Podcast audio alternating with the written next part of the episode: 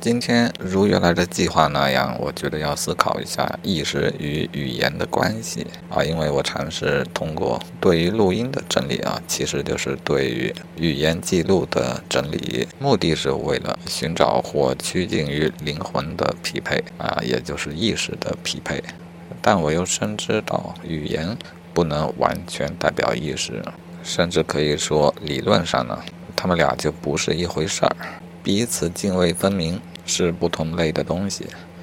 但是我们会在某一些意识的驱动之下，口中说出一些语言。我们的内心非常有信心地认为这些语言就是我当时意识的一个表达，但其实最多算一个良好的近似物。好，这一点我是确信的啊。语言不能表达意识，但是它是我能想到的最好的近似物。好，我原本的课题就是，我当然无法掌握他人的意识啊，甚至于掌握自己的都费劲。但是通过语言这一种近似物，我认为是有希望找到描述意识的一个最好的工具，然后借助语言这种工具去勾勒出一个人的意识。当意识被勾勒出来，那么就可以进行比较。也可以为一个意识寻找到另一个与它最为接近的意识。好，那么问题来了，应当如何去勾勒一个意识？我当然指的是这个意识已经产生了足够多的语言，正如我已经做了足够多的语音记录啊，并且尽量尝试将它们用文字的方式标注出来啊，因为文字好处理一些，语音更难处理一些。好，即便做到了这一步。那么如何勾勒我自己的意识呢？这也是我最近一直在思考的一个问题。关键词啊，很显然是一种方式啊，但是几一个关键词能勾勒出意识吗？我想这远远不能啊。比方你在想今天啊，我也在想今天，合着我们就可以匹配吗？啊，这个显然不行。那么容易想象的就是两个意识碰巧有许多相同的关键词。那这一定是可以提示这两个意识相对更接近一些，但这种方法也不能让人满意，不能让人满意。那究竟应当如何做呢？这时候我们不得不退回去想一想语言和意识的关系这些基础的理论。今天本来就是打算开始做这个事情，但是突然又想到了一些其他的事情，所以我要记录的可能是其他事情。啊，那就是当我们往根源去想的时候，就会发现它的基础也并不是太牢靠。语言来描述意识，只能说有很大的信心，它是一个最好的工具啊。语言是意识经由我们的声带传播出去，而且可以经由他人的听觉器官感受到的一种信息。那其实类似的信息还有很多，它们都有一个。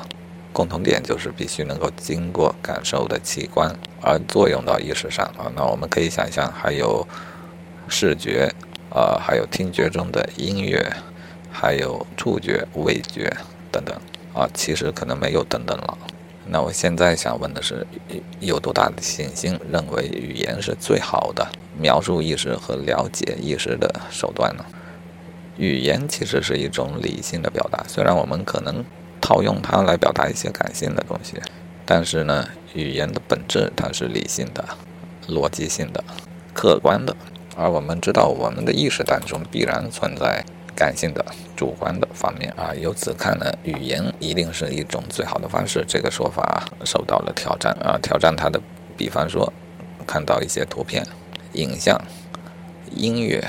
或他们的综合体，啊，于是我想到了一个主意，就是如果在大量的人群面前播放含义不明的音乐、图片或者影像，或者他们的综合体，然后每个人都运用自己的意识啊来对他们进行感受，并且基于他的感受做出一些选择。最后整合这些数据啊，我们能否认为，当看到相同的信息的时候，做出相同的选择的这些人，他就是灵魂上匹配的最好的人呢？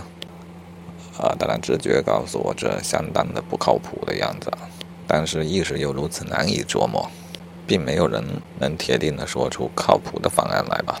所以这也是一个主意啊，当然要经过更好的设计啊，然后进行大样本的一个试验之后，或许会得到一个答案。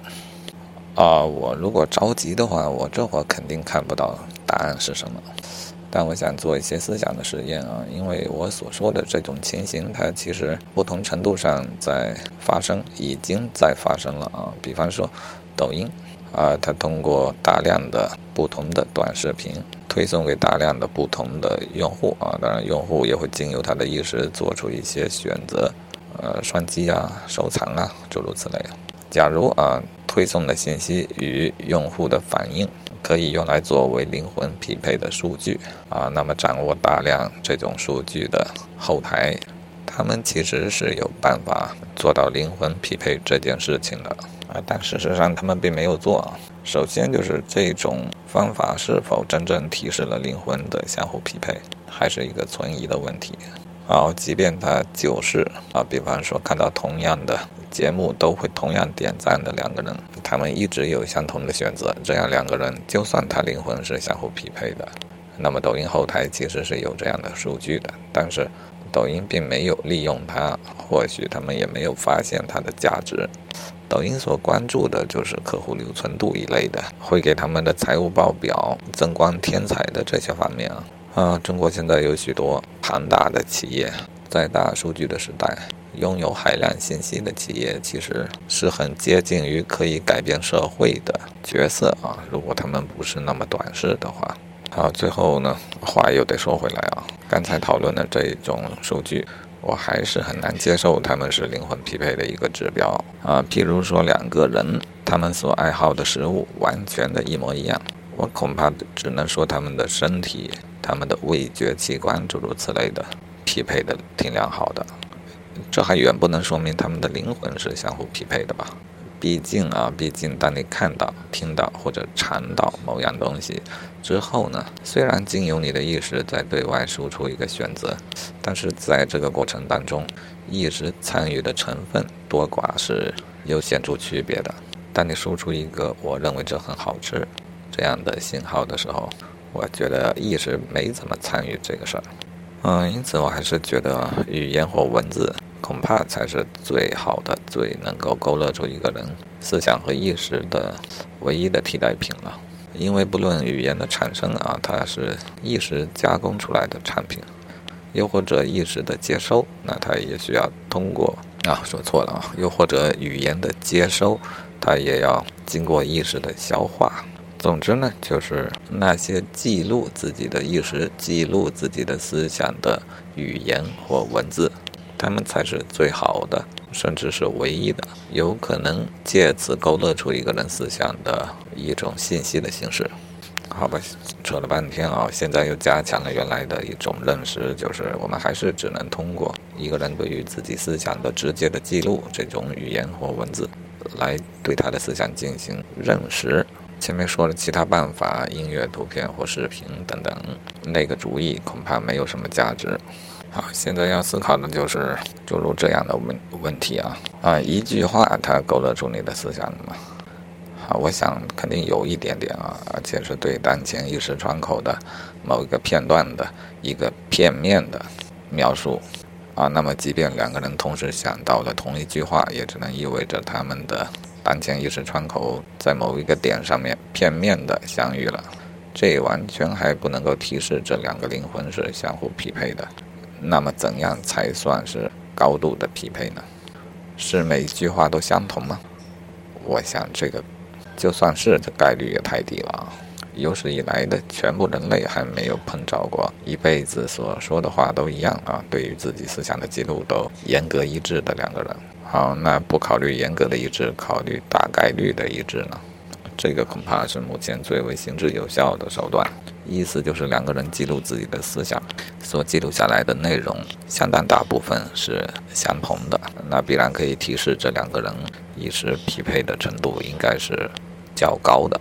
但是这显然不是能让我们完全满意的一种方法，因为我们知道，即便是有相同的思想，它可能用不同的语言来表达。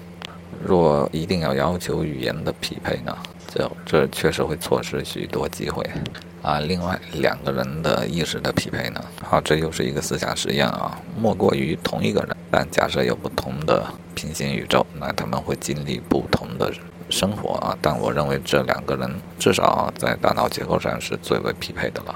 但他们也会有不同的生活经历，而不同的生活经历呢，必然会导致他们每天所思所想的范围并不相同。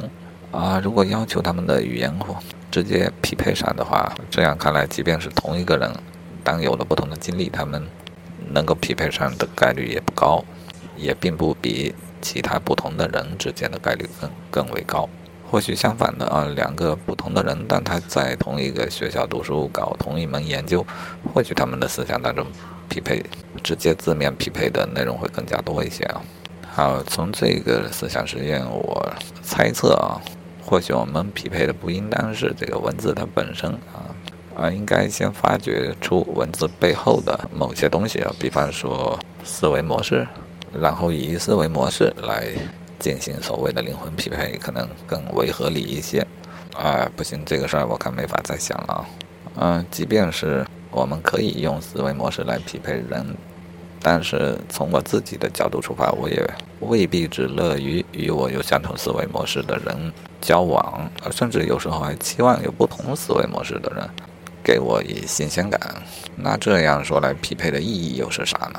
算了，这些难题啊，留给时间去慢慢的解决啊。我将来应该也会不止一次的再回到这个话题上面来。那目前呢，退而求其次的啊，做一些明确有意义的，虽然意义未必。啊比较有意义的事情，还是我就尽量的记录我的语言，不对，我尽量用语言来记录我的思想，并且想尽办法去整理它们。啊，也尝试去梳理它们的结构。啊，至少可做的事情，比方说思维导图，又或者话题的关联性，诸如此类的方法。啊，让这些我的意识、意识的一些良好的近似物啊，就是这些关键词啊、话题啊，互相联络而形成一个网络状的结构。或许这个结构会提示出一些。关于我思维模式的全貌，或许我做不到，但是我相信我这样的基础的工作呢，呃，它至少也形成了有价值的素材啊。或许后人可以运用这些素材，再运用正确的方法，得到正确的结论吧。